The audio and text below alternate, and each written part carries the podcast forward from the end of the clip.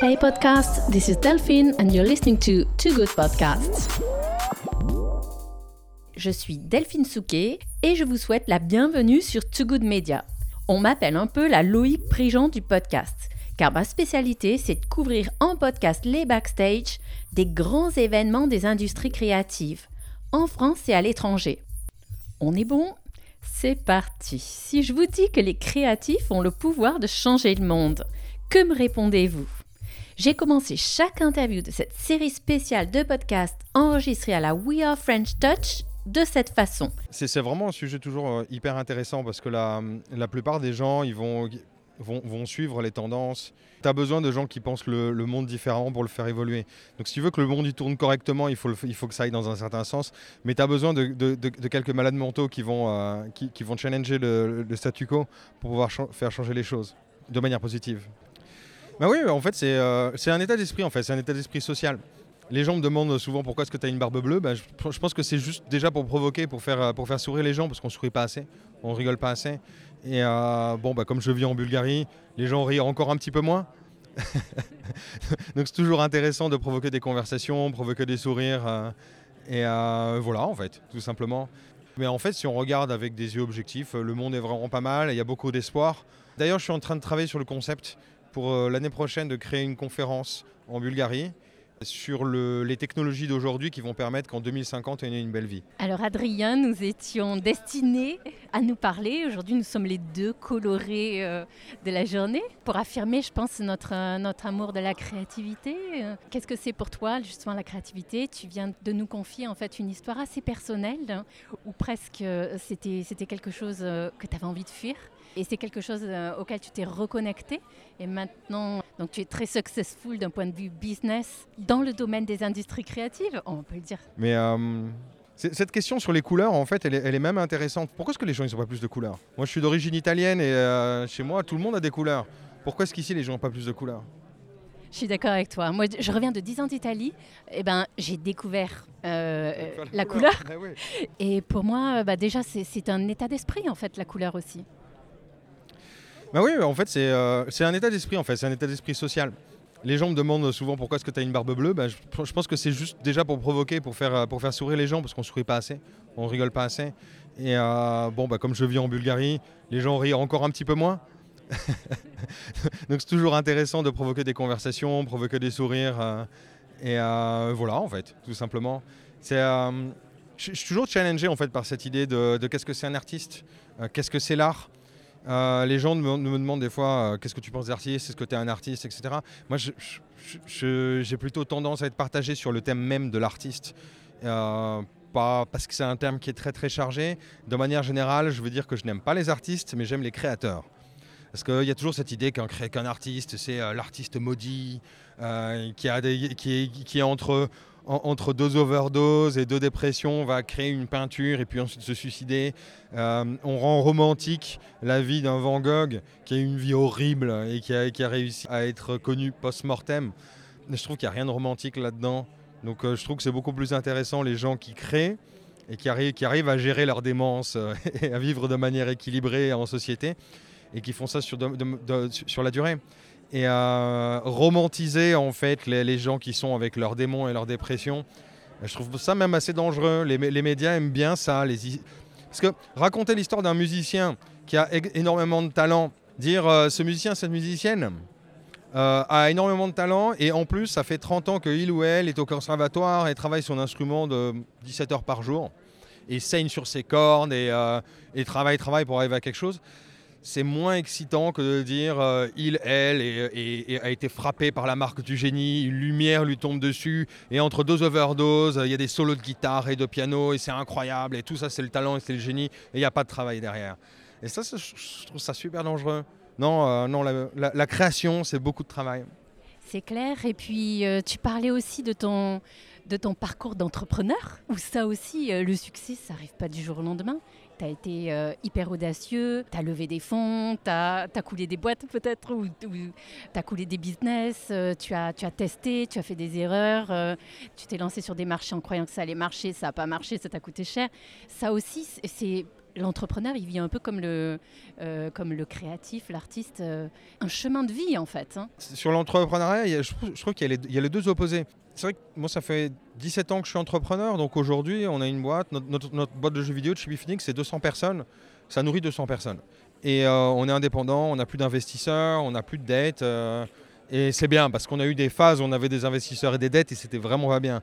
Mais euh, on a fait deux faillites, deux burn-out. Et je pense que des, faillites, on pourra en compter plus parce que je- j'en oublie en fait. Parce qu'il y a des, des produits qui eux-mêmes étaient en faillite, qui étaient des, des faillites à l'intérieur d'une boîte qui allait bien. Donc on a planté beaucoup de choses et, euh, et c'est très brutal. Et je trouve que dans l'entrepreneuriat, on va soit, encore une fois, glorifier le, génie, la génie qui euh, part de rien et qui boum a une idée. Euh, Juliette adore le surf et donc elle a ouvert un magasin de surf qui est devenu une franchise et boum, Juliette est milliardaire. Ouais. c'est vraiment le truc de la passion qui, qui, qui, drive tout. Et à partir du moment où tu fais un métier duquel tu es passionné, ça fonctionne. Non, non, la passion, c'est juste un élément. Mais il faut aussi qu'il y ait un business derrière, qu'il y ait un marché. Il faut être bon aussi à ça, parce que tu peux être passionné qu'il y a un marché, mais si tu es nul. Euh, si tu es, fait- si t'es fait pour développer des logiciels, mais que en fait tu veux danser et que tu es nul en danse, fais pas de la danse. Et je vois trop de gens qui sont comme ça. Donc il y a d'un côté, on, va glorifier le génie, le coup de chance, etc. Et de l'autre côté, dans l'extrême, on va glorifier le parcours d'échec, l'endurance, la souffrance. Il faut échouer pour réussir. Si tu n'as pas suffisamment échoué, euh, tu, peux arriver à rien. Et, non, et, euh, dire euh, t'as échoué, c'est super, maintenant tu vas réussir. Non, non, euh, l'échec c'est brutal, c'est une tragédie à chaque fois. C'est des gens qui se retrouvent sur la paille, c'est des gens qui pètent les plombs. Je connais des entrepreneurs qui ont vraiment fait des burn-out tellement graves qu'ils ils sont, ils sont plus capables de fonctionner en fait. J'ai- Je, connais un gars, il était entrepreneur, il voyageait, etc. Il a pété les plombs, ou maintenant aujourd'hui il peut plus rentrer dans un avion. Sinon, il- si- sinon il collapse. Donc euh, non, non, non, c'est... Il y a- l'entre-deux. Il y a l'entre-deux, je pense. Comment tu fais toi pour, euh, pour garder ton équilibre, euh, bah, cet équilibre, euh, cet équilibre sain en fait, qui fait que, que tu maintiens, tu maintiens la passion, l'intérêt pour ce que tu fais, tu développes un business sain également. Comment est-ce que tu arrives? Euh, réponse, la, réponse la plus ennuyeuse de la Terre, hein, parce que de- de- depuis 2015 où j'ai fait mon, deuxième burn-out, je me suis pété le dos, j'arrivais à peine à marcher, je suis tombé assez bas, j'avais pris beaucoup de poids, non, c'était vraiment pourri. Je me suis dit que je pouvais pas faire ça à ma femme et à mon fils. C'était pas, j'ai vraiment eu une honte profonde en fait en tant, en tant que père de famille, de me dire mais qu'est-ce que je fais à ma famille, c'est pourri. Et donc j'ai- j'ai j'ai inscrit dans ma vie euh, donc tout un tas de trucs chiants qui j'essaye de je fais du sport une à deux heures par jour. Euh, j'ai commencé euh, par quelques fois par semaine et maintenant c'est une ou deux fois par jour. Je, lis un à deux livres par semaine. Euh, j'essaye de méditer mais ça j'y arrive pas c'est encore trop chiant pour moi. Mais j'essaie d'évoluer vers ça et je joue de la musique tous les matins pour essayer de m'équilibrer de mettre dans une, certaine ambiance. En fait j'ai vraiment créé une routine qui est, qui est très carrée et j'ai fait une thérapie aussi six ans après le dernier burn-out, je me suis dit qu'il fallait peut-être que, que je, que, je que je m'analyse. Et euh, c'est fini depuis six mois. Donc euh, j'ai beaucoup travaillé sur moi. Et, euh, et c'est ce que je recommande à tout le monde. Il n'y a rien de gratuit, c'est du travail, c'est du grind. Il faut, faut se lever tôt, il faut se coucher tard. Et pour ça, il faut tenir le coup. Et pour tenir le coup, il faut avoir une santé, une hygiène de vie, une hygiène mentale euh, hyper solide. Mais il faut se la con- construire parce que ce qui est bon pour moi ne sera pas bon pour toi ou pour quelqu'un d'autre. Il faut, faut arriver à trouver son équilibre, de se dire bon, euh, est-ce que le sport c'est important? Oui, non. Il y a des gens qui adorent ça, il y a des gens qui détestent ça. Des gens qui vont dire euh, non, mais moi le sport c'est une fois par semaine et ça me va. D'autres personnes qui vont dire moi c'est vegan, c'est grâce à ça en mangeant uniquement des carottes que j'arrive à m'en sortir. Je sais pas. Ça, chacun son truc. En tout cas, je connais peu de gens qui arrivent à, fonctionner en buvant une bouteille de whisky par jour et euh, en étant juste physiquement dysfonctionnel. Exact. Et tu vois, je ne savais pas qu'on allait parler de ces sujets euh, de développement personnel, mais je pense que c'est au cœur, en fait. C'est au cœur de tout, de maintenir, maintenir la flamme, la créativité, euh, l'envie de faire. Et donc, que ce soit les émotions, la connexion aux autres, ce sont des sujets, c'est hyper important, en fait, d'en parler. Ça fait partie de nos vies. Nous sommes, nous sommes humains, euh, en fait, avant tout. Et c'est vrai que... euh, euh, on se retrouve hein, sur ces sujets-là. Je comprends ce par quoi tu es passé. Et c'est vrai que tous, euh, on a un travail à accomplir sur nous-mêmes, pour mieux se connaître, pour chercher à comprendre ce qui marche pour nous, se poser des questions. à partir du moment où on se sent bien, on se sent bien avec soi-même, on commence à pouvoir rayonner aussi avec l'extérieur, créer des connexions, regarder autour de soi le monde qui nous entoure. Et moi, je trouve qu'il est assez beau quand même, le monde qui nous entoure. Alors, le monde est beau et il est surtout ce qu'il est. Donc, euh, il y, a tout, ce chemin de l'acceptance.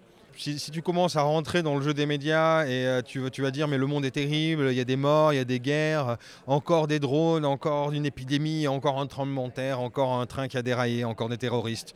Et ça, ça, va t'alimenter le cerveau de négativité 24-7. Euh, Mais en fait, si on regarde avec des yeux objectifs, le monde est vraiment pas mal, il y a beaucoup d'espoir. D'ailleurs, je suis en train de travailler sur le concept pour euh, l'année prochaine de créer une conférence en Bulgarie sur les technologies d'aujourd'hui qui vont permettre qu'en 2050, on ait une belle vie. Donc euh, j'essaie de travailler ça avec la French Tech, parce que j'ai créé la French Tech Sofia avec des amis. Donc on a créé cette association, on est connecté aux autres French Tech, c'est un super réseau. Euh, aujourd'hui, je vois toutes les connexions avec French Tech, avec, BPI, c'est un super écosystème. Comment justement on peut avoir de l'impact et créer de la positivité pour euh, arrêter de se dire le monde va mal. Oui, bon, il va mal, ok, mais il y a des gens qui sont en train de travailler pour qu'il aille mieux et ça peut vraiment marcher. Et il faut qu'on travaille là-dessus, il faut qu'on y pense. Exactement, exactement. Et puis, euh, j'ai rencontré beaucoup de personnes aujourd'hui qui œuvrent. Hein. Et d'ailleurs, moi, ce que j'aime bien, c'est donner la parole, puis sentir ce côté, euh, bah, l'humanité en fait, qui est entre nous, euh, nos côtés.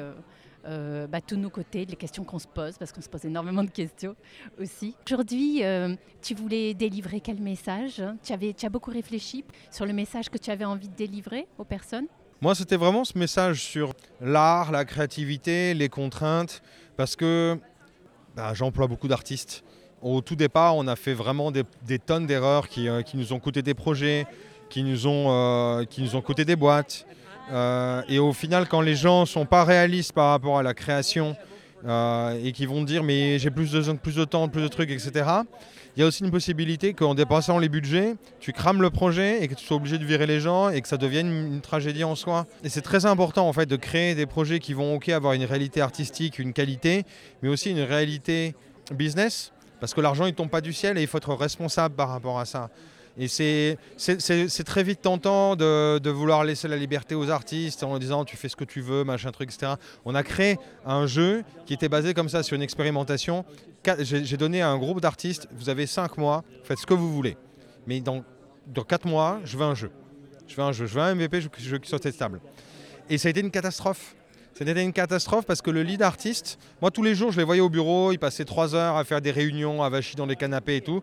J'étais vraiment en mode, euh, je, vraiment à grincer des dents, je cringe, mais ok, c'est, euh, je vais les laisser faire, je vais aller jusqu'au bout, il va se passer un truc. Au bout de quatre mois, il n'y a rien. Le jeu, il a une page et demie. Et euh, je dis, mais, pourquoi? Et le, lead qui gérait, qui, qui gérait le truc m'a dit, ah non, mais bon, euh, on est déjà en train de sortir un autre jeu, t'as pas besoin de sortir ce jeu-là, donc je voulais pas mettre la pression aux autres, machin. Je dis, mais, tu te rends pas compte? On avait dit 4 mois. Et tu leur as pas dit? Ah ben non, je leur ai pas dit. Je voulais pas leur mettre la pression. J'ai mais tu te rends compte que je vais devoir les virer? Tu te, rends compte qu'en fait, en étant lâche, en voulant pas confronter le fait que tu devais leur mettre la pression pour produire quelque chose qui soit intéressant, tu pensais leur rendre service et qu'en fait ils vont perdre leur job à cause de toi? Je dis non mais quand même, euh, on va pas faire ça et machin. Mais je dis mais si. Tu peux pas décider, toi, là, comme ça, sans m'en parler, me mettre devant le fait accompli.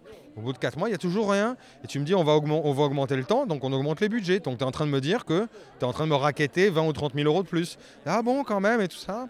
Et les artistes, ils étaient vraiment en mode où ils passaient 6 euh, jours pour faire un personnage, alors que ça prend une demi-journée ou une journée quand tu cadres bien les choses. Donc pour nous, ça a été un très gros apprentissage parce que c'était ma faute, j'avais mal cadré, j'avais mal communiqué, j'ai mal choisi l'équipe aussi, parce que donner de l'autonomie, c'est quelque chose qu'il faut faire avec une équipe spéciale, dans des conditions spéciales, c'est pas pour n'importe qui, etc. Et à la fin, on a, rajouté 4 mois au, projet, et le jeu est une poubelle infâme, c'est une nullité euh, incroyable, on a, on a, tout détruit, on a viré la moitié des gens, et euh, c'est pour ça que j'aime beaucoup en fait les game jams, parce que dans une game jam, tu as 48 heures pour créer un jeu vidéo sur une contrainte. Et en 48 heures, les jeux, ils sont 10 fois mieux que la poubelle qu'on a faite en 8 mois.